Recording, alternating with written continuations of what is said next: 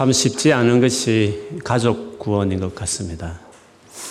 어, 저도 중간에 예수를 믿었기 때문에 저희 아버지 쪽에 예수를 믿지 않는 분들이 많이 있습니다. 지금도 고모님들, 뭐 삼촌 이런 분들은 믿지 않으십니다. 당연히 어머니는 중간에 믿으시고 또 재혼하셔서 새로 주신 저희 형제들도 믿지만 안 믿는 가족 생각하면 늘 마음에 부담이 많이 됩니다. 특히 한국에 있으면 모르겠는데 영국에 있다 보니까 별 기회도 없고 이래서 늘 좀 마음이 아쉬운데 아마 여러분 가운데서도 가족이나 이렇게 친척들 구원 생각해 보면 마음에 참 짐이 되고 늘 기도할 때마다 부담을 가진 분들이 많이 있을 거라고 생각합니다. 참 쉽지 않죠.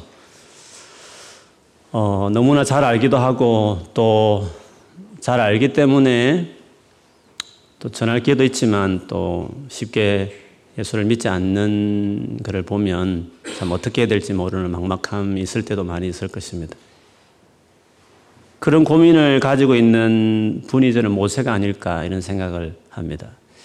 모세는 물론 믿음의 가정에 태어났지만 중간에 어떤 출애굽 시키는 이스라엘 백성들을 위한 사명을 가지고 뛰어들었다가 어려움을 당해서 도망자 신세가 됐지 않습니까?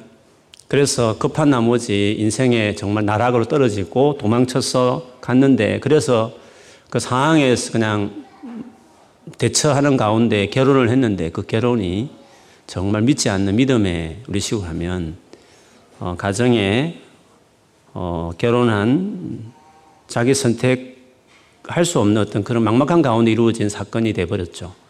오늘 본문에 보면 장인을 일컬어서 1절에 보면 미디안 제사장 이도로라 이렇게 말을 했습니다.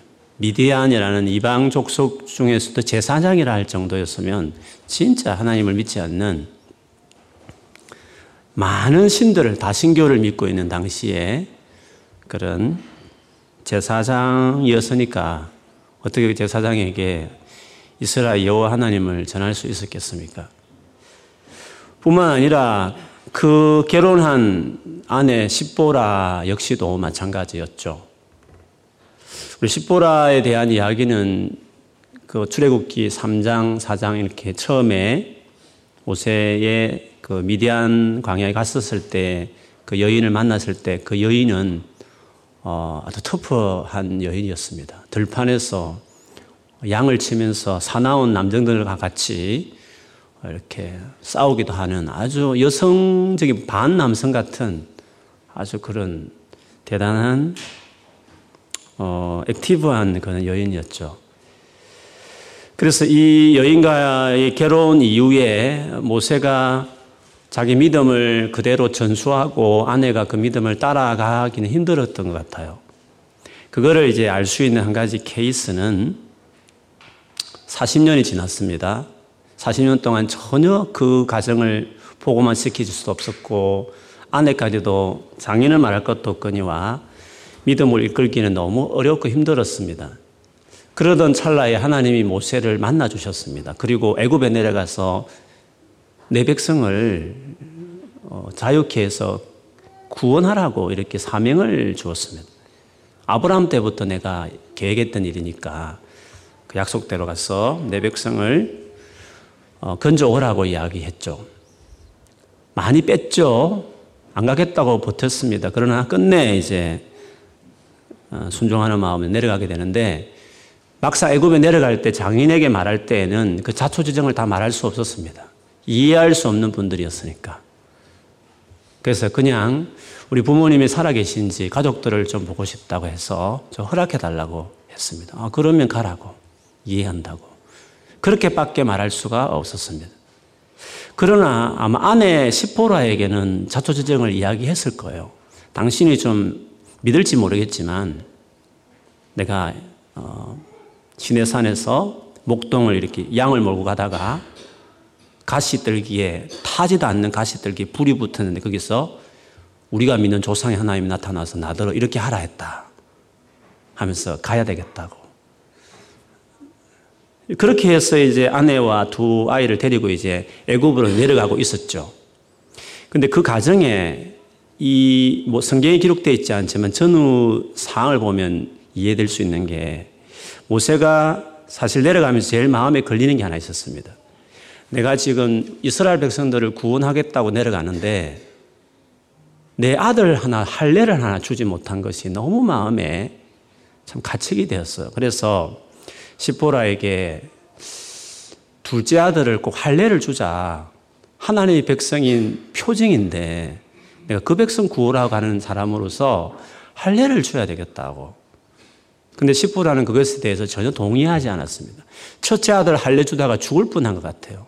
지금은 의학이 발전돼서 괜찮지만 옛날에는 그 돌, 성경은 돌칼로 남자의 성계 표피를 우리는 포경수술 같은 그 할례를 행한다는 것은 상당히 고통스럽고 마취도 없는 그때에 또 어떻게 보면 잘못하면 위험스럽기도 하고 그런 시대 아니겠어요?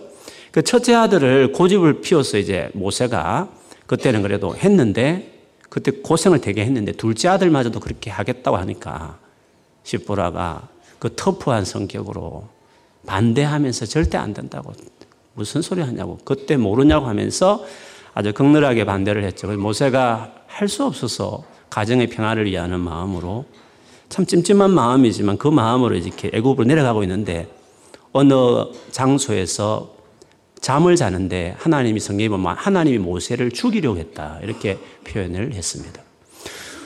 어떤 분들은 이상하다 하나님 모세를 그렇게 보내라 보낼 때는 언제고 갑자기 또 할례 하나 안 했다고 죽이나 이런 생각을 할 수 있는 거잖아요. 그런데 이상스러운 것은 그 모세가 죽어가는 장면을 보면서 십보라가 바로 그 둘째 아들을 할례를 행하는 것입니다. 그리고 그 표피를 잘라서 남편에게 앞에 던지면서 결국 피를 보게 하는 남편, 피남편 하면서 이제 그걸 던지죠. 그러면 이 십보라가 즉각적으로 그 반응한 걸 보면 모세가 이 죽어가는 이유가 바로 이것 때문이라는 것을 십보라는 알았던 거죠. 그것은 그 전에 치열하 이것 때문에 뭔가 부부간에 갈등이 있었고 문제가 있었다는 것을 예견하는 거죠. 그러니까 십보라가 당장 그 문제를 그 상황이 있었을 때 어, 그것을 한 것을 보면 이해할 수 있고 그리고 그것 때문에 모세가 죽다가 살아나게 됐죠. 그리고 하나님이 정말 이것을 중요하게 생각했다는 것도 그 사건을 통해서 알 수 있습니다. 그렇게 본다면 십보라는 그거를 할례를 원치 않았다는 거죠. 피를 보더라도 중요한 건 해야 되는 거 아닙니까? 하나님이 또 모세를 죽일 정도 죽이고 싶을 정도로 하나님 백성의 정체성을 스스로 지키지 않으면서 출애굽시키겠다 나가는 것 자체를 하나님이 싫어하셨으니까. 그런데 불구하고 모세가 그걸 안 한 걸 보면 십보라의 반대가 있었죠. 그래서 남편이 죽을 것 같으니까 자기 이 문제 때문이라는 걸 알고 십보라가 결국 그것을 했지만 화를 내면서 마음 상한 상태에서 남편을 원명하면서 피남편이라고 말하면서 그렇게 이제 그 할례를 하게 되죠. 그때 아마 십보라는 돌아갔던 것 같아요, 진정으로. 그러니까 오늘 이도로가 그 아내와 두 아들을 데리고 온 거 아닙니까? 처음에는 내려갔는데 그 이후에 같이 내려간 줄 알았는데 열 가지 재앙이나 이런 거 보면 아내나 아들들 언급은 없고 오늘 본문에 의하면 이때 장인 이도로가 모세의 아내와 두 아들을 데리고 온 거 보면 그때 같이 가다가 그 사건 이후에 아마 모세의 아내와 아들은 다시 친정으로 돌아간 것 같아요. 모세가 보냈는지 아니면 시포라가 화가 되게 나서 당신과 같이 못 가겠다 해서 돌아갔는지 어쨌든 모르겠어요. 어쨌든 같이 내려가지 않고 애굽 가다가 중간에 턴해서 시포라와 두 아들은 돌아가게 되었죠. 그런 거 보면 이 시포라나 그 어떤 처가댁 모두가 하나님을 전혀 믿지 않는 모세의 이 소명에 대해서 이해도 못하고 아내도 동참 못하고 할례 하나도 그렇게 모세들, 모세의 원하는 대로 하지 않고 결국 이런 위기의 상황에 어쩔 수 없이 어, 남편을 욕을 하듯이 하면서 할 수 없이 할례를 행하는 이 아내의 태도를 보면 처가의 믿음의 어떤 주소를 어, 엿볼 수 있, 있는 것입니다. 모세가 비록 애굽에 내려가서 엄청난 일을 행했지만 그의 마음에는 늘 고민이었을 것입니다. 처가 식구를 생각해 보면 아내를 생각해 볼 때마다 늘 마음이 편치 않고 불편한 내 사랑하는 가족은 어떡하지? 이런 마음으로 아마 있었을 것이라고 생각이 듭니다. 그런데 그러던 찰나에 드디어 놀라운 일이 몇 달 사이 있었고 애굽에서 이스라엘 백성을 데리고 나와서 지금 시내산이란 산에 그 백성을 데리고 모세가 왔을 때 이 장인이 이제 어 조금 전에 말씀드린 것처럼 어 모세의 아내와 두 아들을 데리고 모세를 만나러 오는 장면이 오늘 본문의 내용이었습니다. 그러면 모세는 왜 지난 40년 동안에 이 장인과 이 자기 아내와 두 아들에 대해서 믿음을 가지게 해줄 수 없었을까? 나름대로 애를 썼을 때 왜 하지 못했을까? 그것에 대한 힌트처럼 보이는 것이 오늘 본문에 나오는데요.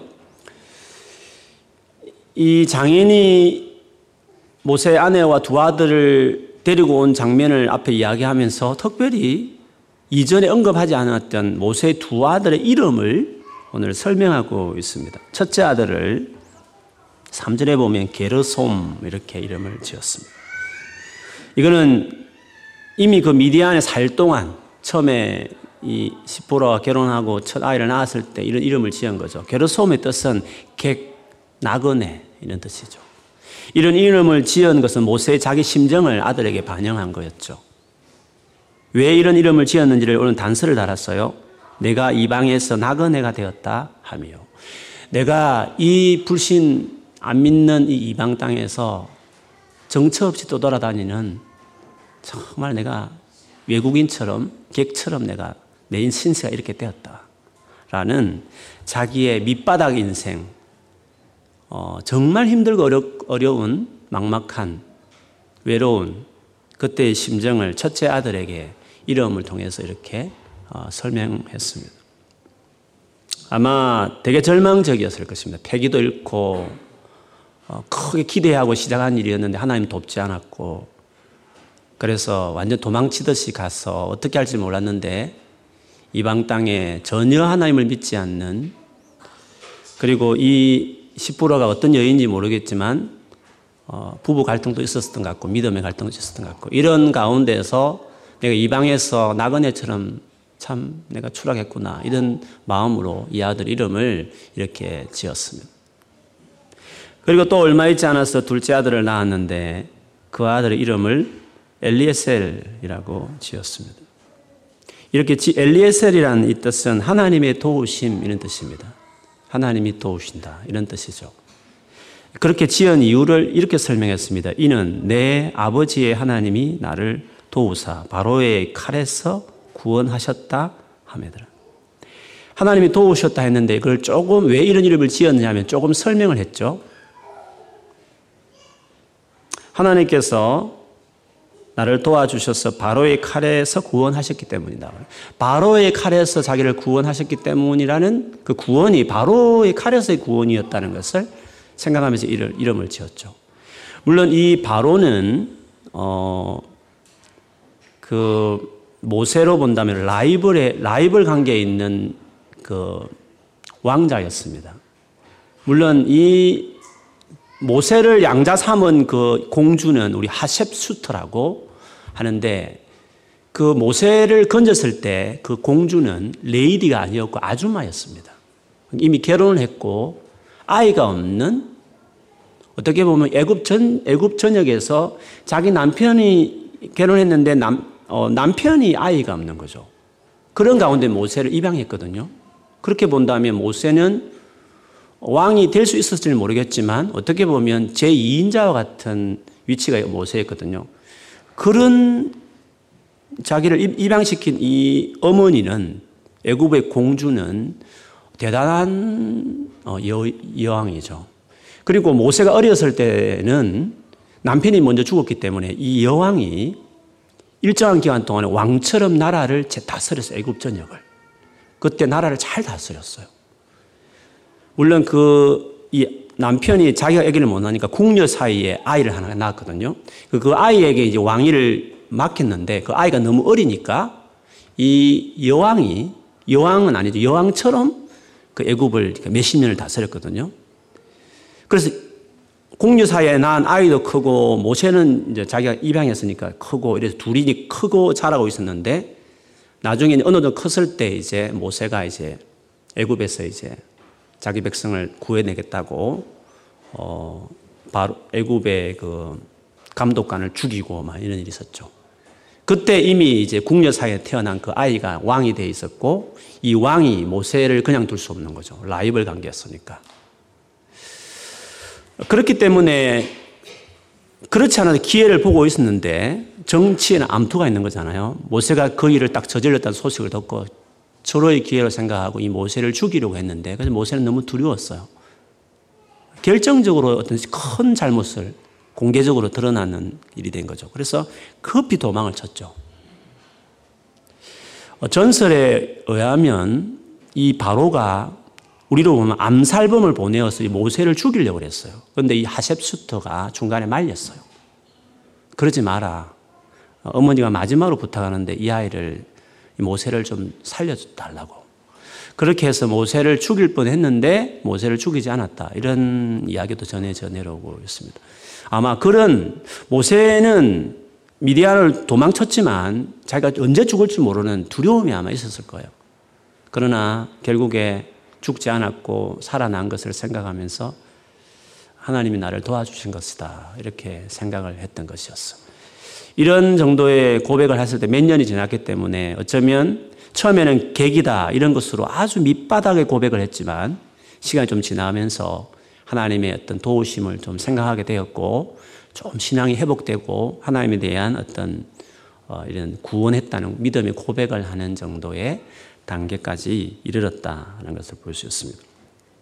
근데 그 구원을 설명할 때 사절에 보면 다시 보면 엘리에셀이 한 이유를 내 아버지의 하나님이 나를 도우사 바로의 칼에서 구원하셨다 함이더라 했습니다. 아버지의 하나님이란 말을 썼습니다. 이 말은 자기 하나님은 안 되어 있던 거죠. 믿음은 있었지만 내 하나님이라고 고백하기는 뭐하고 아버지 하나님이 나를 도왔다. 이렇게 고백을 한 것이었습니다. 모태신앙인이죠. 전형적인 모태신앙인이죠. 인격적으로 하나님을 만나지 못했지만 그냥 부모님부터 쭉 내려온 믿음 때문에 하나님이 나를 도와주셨다. 이런 믿음 가졌지만 내 하나님이다. 내가 하나님을 경험해서 나를 도와주셨다. 이런 고백을 하기에는 아직 없었던 것 같아요. 그래서 모세는 지, 지난 40년 동안 내리막길을 인생을 걸었고 바닥을 치고 절망 가운데 있었고 두려움에 사로잡힌 채로 하나님의 은혜를 기억하면서 고백했지만 그러나 내 하나님이라 고백할 만한 놀라운 삶이라든지 하나님을 경험하는 일이 없었기 때문에 그 40년의 기간으로 그 많은 시간이 흘렸지만 처가댁에 전혀 영향을 미칠 수 없었고 그들을 구원할 수 없었다는 것을 알 수 있습니다. 우리가 보고 싶은 것은 모세는 그 이후에 하나님이 이제 부르셨죠. 드디어 개인적으로 모세를 말로만 듣던 그 조상의 하나님, 아버지 하나님을 개인적으로 시내산에서 가시떨기에서 하나님을 만났어요. 그리고 그에게 애굽으로 가라는 명령을 받았어요. 진짜 가고 싶지 않았어요. 자신도 없었어요. 그러나 하나님이 재차 여러 가지 사인을 보여주고 설득하면서 보내죠. 모세는 정말 어렵지만 힘들지만 순종했고 순종에 나아갔더니 우리가 알듯이 엄청난 수많은 일들이 그 몇 달 사이에 기적같이 그 200만 명 되는 그리고 그 애굽의 그 바로 왕과 그 군대로부터 구원을 받는 엄청난 일들을 어, 모세가 이제 경험하게 되었습니다. 자기 하나님이 된 거죠. 그리고 놀라운 하나님의 일하심을 모세가 어, 경험하게 된 일이었어요. 그 같은 소문이 이제 애굽이라는 그 당시에 최고의 강대국이잖아요. 그 일대의 최고의 나라였어요. 근데 그 바로 왕을 제압시키고 군대를 애굽 그 군대를 홍해에서 완전히 어, 물에다 다 죽여버리고 어, 그 열 가지 재앙부터 시작해서 강야를 지나서 하늘에서 매일매일 양식이 내려오고 매출하기도 이렇게 날라와서 고기도 먹고 어, 썬물을 단물로 그리고 반석을 쳐서 또 물을 내고 그리고 아말렉이라는 그 준비된 군대와 싸워서 아주 대승리를 거두고 이런 엄청난 기적들을 어, 기적들이 일어났고 이 같은 소식이 이제 가나안 땅까지 다 전해졌죠. 나중에 가나안 땅 들어갔을 때 그 원주민들이 벌벌 떨고 있었죠. 그 같은 소식을 이미 들었기 때문에. 그래서 아마 이드로 장인도 그 소식을 비로소 이제 들었던 것 같아요. 사이가 뭐하러 가나 생각했더니 들, 들어보니까 그 모세에서 그 엄청난 일들을 모세가 자기 사이가 이렇게 지도자가 되어서 그 일을 하고 있다는 소식을 전해 듣고 급하게 이제 가족들을 데리고 이제 모세를 만나러 내려온 것이었어요. 막상 내려왔을 때 사이가 너무 위대한 인물이 된 거죠. 200만 명의 왕이 되어 있다고 생각해 보십시오. 얼마나 대단한 것입니까? 그래서 사이가 자기를 어떻게 대할지 모르겠지만 어, 일단 내가 모세의 장인이라고 말하면서 전가를 했더니 오늘 본문에 보면 모세가 그 말을 듣고 7절에 보니까 나가서 장인을 맞아 절하고 그에게 큰 절을 했습니다. 그리고 입을 맞추고 무난하며 함께 장막에 들어갔다고 말을 했습니다. 그가 그 많은 이스라엘 백성의 지도자였지만 장인을 대할 때 이렇게 겸손하고 공손하게 그리고 대단한 환영을 하면서 그 장인을 맞아들였습니다. 그거는 지금까지 해줬던 이 놀라운 위대한 일들이 자기가 한 것이 아니라 전적으로 하나님 하신 것을 그가 알았기 때문에 이런 겸손함과 공손함으로 어, 장인을 맞아들일 수 있었던 거죠. 그리고 맞아들인 다음에 장막에서 그날 밤이 꼬박 새도록 어떠한 일들이 있었는지에 대해서 애굽에서 있었던 그때부터 지금까지 놀라운 엄청난 자기 생애에 진짜 말할 수 없는 기가 막힌 하나님 일하심에 대해서 어, 장인에게 쭉 간증하듯이 흥분해서 막 설명했어요. 어쩌면 이 장인이 그 이야기 듣는 아침이었으면 그때도 만나가 내려온 거예요. 장인도 직접 봤습니다. 그 현장에서. 그리고 불기둥, 구름기둥을 바로 위에서 얼굴더미 하늘에 보일 정도로 그 현장에서 하나님 일하심을 이 장인이 직접 목격하게 되는 거죠. 그래서 장인이 말을 하기를 구절에 보면 하나님이 큰 은혜 베푸신 것에 대해서 기뻐하심, 기뻐하면서 구절에 여호와를 찬송하리로다 하면서 여호와를 찬송하는 고백을 하고 있습니다.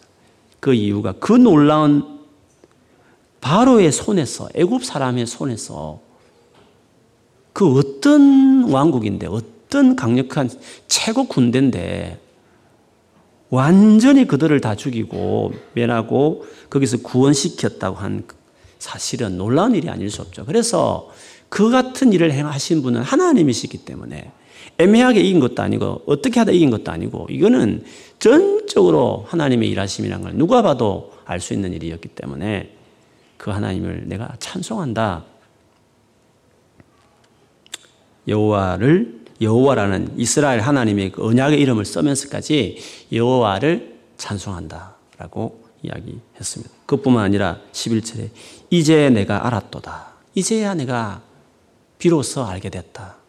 내 사이가 믿는 여호와 하나님이 진짜 신이며 모든 신들 중에서 가장 능력이 많은 신, 그 신, 신이다.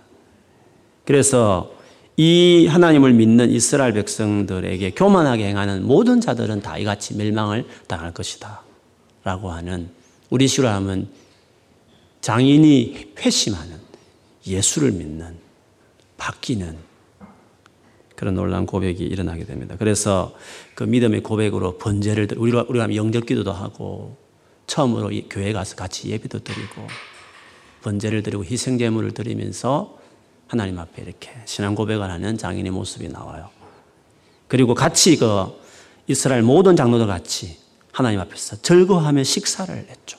교회 처음 가가지고 밤맛 예배드리고 비빔밥 같이 먹으면서 이렇게 같이 정말 진작에 교회를 올 걸 이렇게 하면서 같이 어, 처가의 식구들이 드디어 회심하고 모세는 큰일을 했지만 자기 처가 식구에 대해 늘 마음에 짐이 있었는데 이렇게 놀란 일이 있었습니다.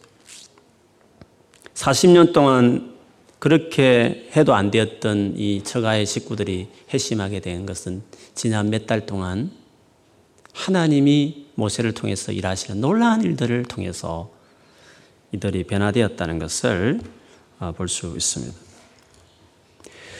그러면 우리에게 있어서는 뭘까요? 우리가 40년을 애쓰고 노력해도 안 될 일은 안 되는 겁니다.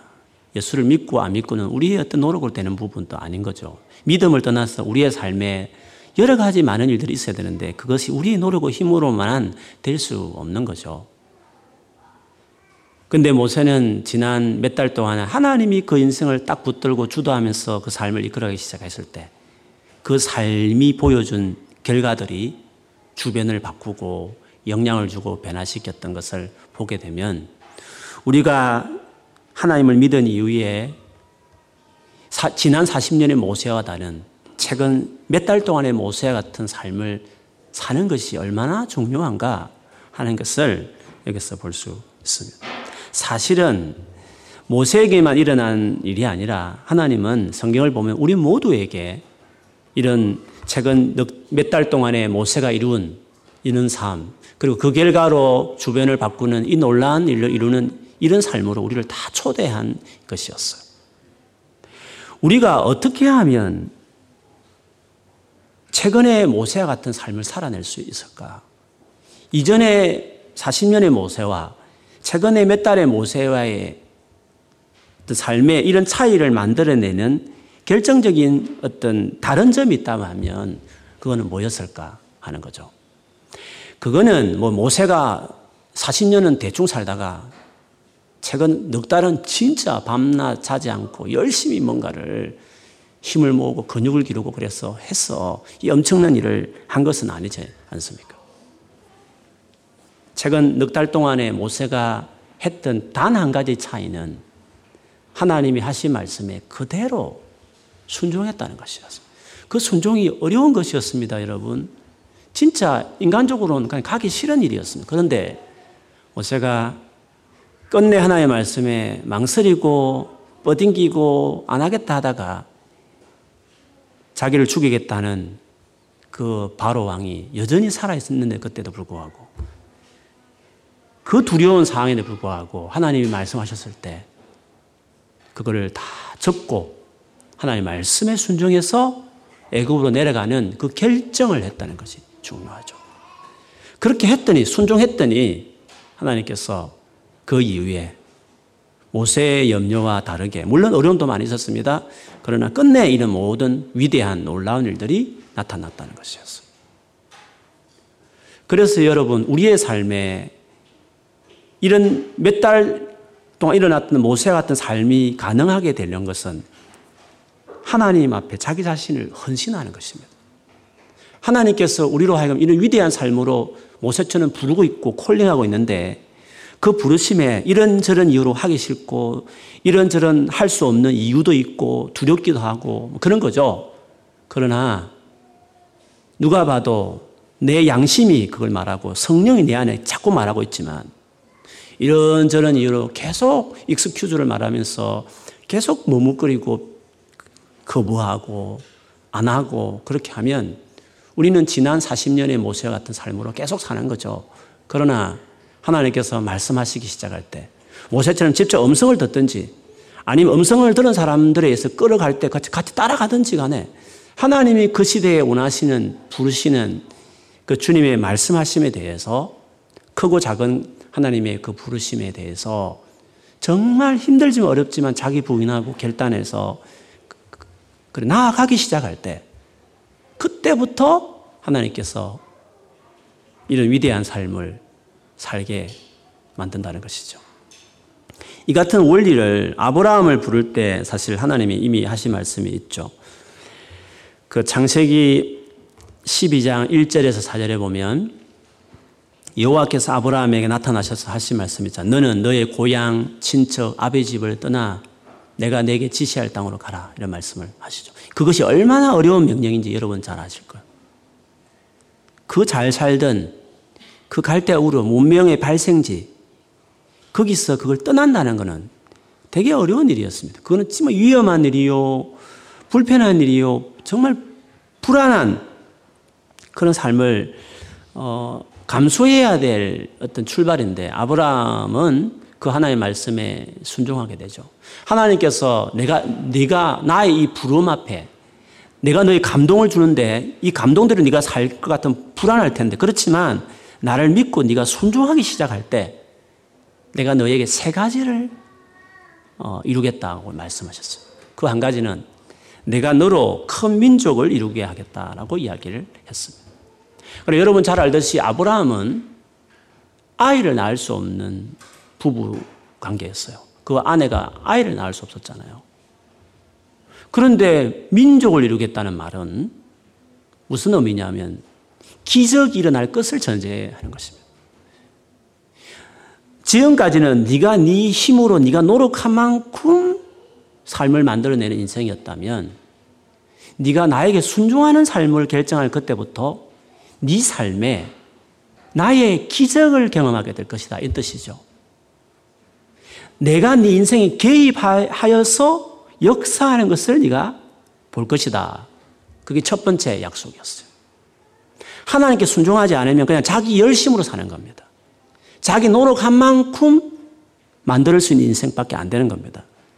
그런데 하나님의 말씀에 순종하는 것으로 자기 삶을 결정하기 시작할 때 하나님이 내 삶 안에 들어오셔서 하나님의 지혜와 능력으로 뭔가 만들어내는 기적 같은 그 삶을 이제 경험하게 되는 거죠. 물론 아브라함의 생에 보면 그 기적이 뭐 금방 일어난 것도 아니었어요. 많은 고생도 했습니다. 흉년도 만나고 부인을 빼앗기는 경험도 하고 롯과 갈등도 생기고 막 다투고 막 어, 아내를 쏘게 되는 두려움도 생기고 끝까지 순종하는 거죠. 그 부르심 앞에. 25년쯤 되었을 때 아기 하나 딱 태어나고 하나님 역사하심이 그렇게 더디게 보이는 것 같아요. 그러나 끝까지 그렇게 순종해 나가는 거죠. 기적을 볼 거다. 아이를 전혀 낳을 수 없는 100세의 나이에 아이를 낳는 기적을 경험하게 되죠. 그리고 나중에 이스라엘 민족이 되고 나중에 예수님이 태어나는 온 인류를 구원하는 그 이스라엘 민족을 만들 이 일이 아브라함이 그 한 사람의 순종이 먼 몇천 년의 시간을 보면 그게 큰 일이었죠. 아브라함 당대에는 어떻게 보면 그냥 아이 하나 낳는 그것도 놀라운 일이지만 그 정도의 삶밖에 안 되었지만 하나님께 순종하는 삶을 산다는 게 어렵습니다, 여러분. 순종해도 금방 뭐 해피엔딩 되는 것처럼 뭐 좋은 일이 막 생기는 것이 아니라 계속 산 넘은 산이라고 어려움을 또 극복하고 또 극복하는 것이 보여져요. 그러나 계속 순종하는 자의 인생은 전체 인생을 통틀어 딱 결론 지었을 때 그때 이제 알게 되는 거죠. 그래서 순종이 어려운 겁니다. 그래서 순종을 잘 안 하려고 하는 겁니다. 그러나 순종하게 되면 자기 하름, 자기 한 만큼의 인생이 아니라 하나님이 하셨다고 말할 수밖에 없는 그런 뭔가의 일들을 자기가 경험하게 되는 거죠. 그게 첫 번째 약속이었어요. 두 번째로는 내가 내 이름을 창대하게 해주겠다 그랬어. 어느 정도 너를 저주하면 저주하고 너를 축복하는 자에게는 축복할 정도. 그 정도로 영향력 있는 인물로 너를 만들겠다 이렇게 말씀을 하셨어요. 그 말이 우스운 거는 갈대아 우르 있었으면 괜찮았을 것 같아요. 잘 사는 동네였고 아브라함의 재산도 있었기 때문에 거기서는 괜찮았어요. 그 갈대아 우르에서 유지였단 말이죠.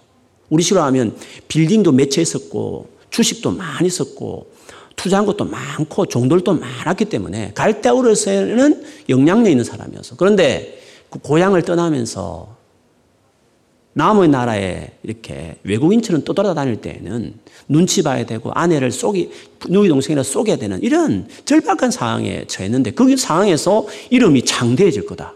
유명한 사람이 될 거다. 너를 저주하면 바로 저주받고 축복하면 바로 축복을 받는 이 정도로 엄청난 인물로서 예국 땅에서 그렇게 된다는 것은 아브라함 개인의 능력으로 되는 게 아니라는 거죠.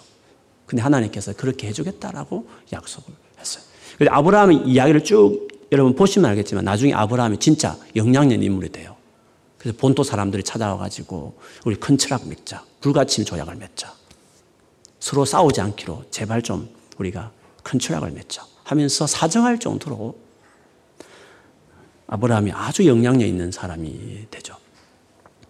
그리고 마지막으로 이제 하나님 약속한 모든 족속이 너를 통해 복을 받게 될 것이다. 너 한 집안 정도 잘 먹고 잘 사는 그냥 너 집 뭐 돈 많이 벌어가지고 집 하나 사고 자녀들 유학 보내는 나이 들어서 좀 여행 마음껏 다닐 수 있는 돈 걱정할 수 없는 하지 않을 정도의 인생이 아니라 그냥 너 집안 하나 정도 잘 먹여 살리는 정도의 인생이 아니라 모든 족속에게 영향을 주는 놀라운 인생을 살게 될 거다. 그렇게 아브라함이 약속했어요. 그는 인간적으로 갈대 우로 있을 때보다 훨씬 더 어려운 삶을 살았고 불편한 삶을 살았고 두려운 인생을 힘든 인생을 살았지만 그러나 순종했을 때 앞에 두 가지뿐만 아니라 결국 그 후손 가운데 예수님이 태어나셔서 모든 족속이 복을 받는 구원을 받는 그 일을 결정적으로 이루는 첫 모짜리판 같은 일을 아브라함이 통해서 아브라함이 순종을 통해서 그 일이 일어나게 된 거죠.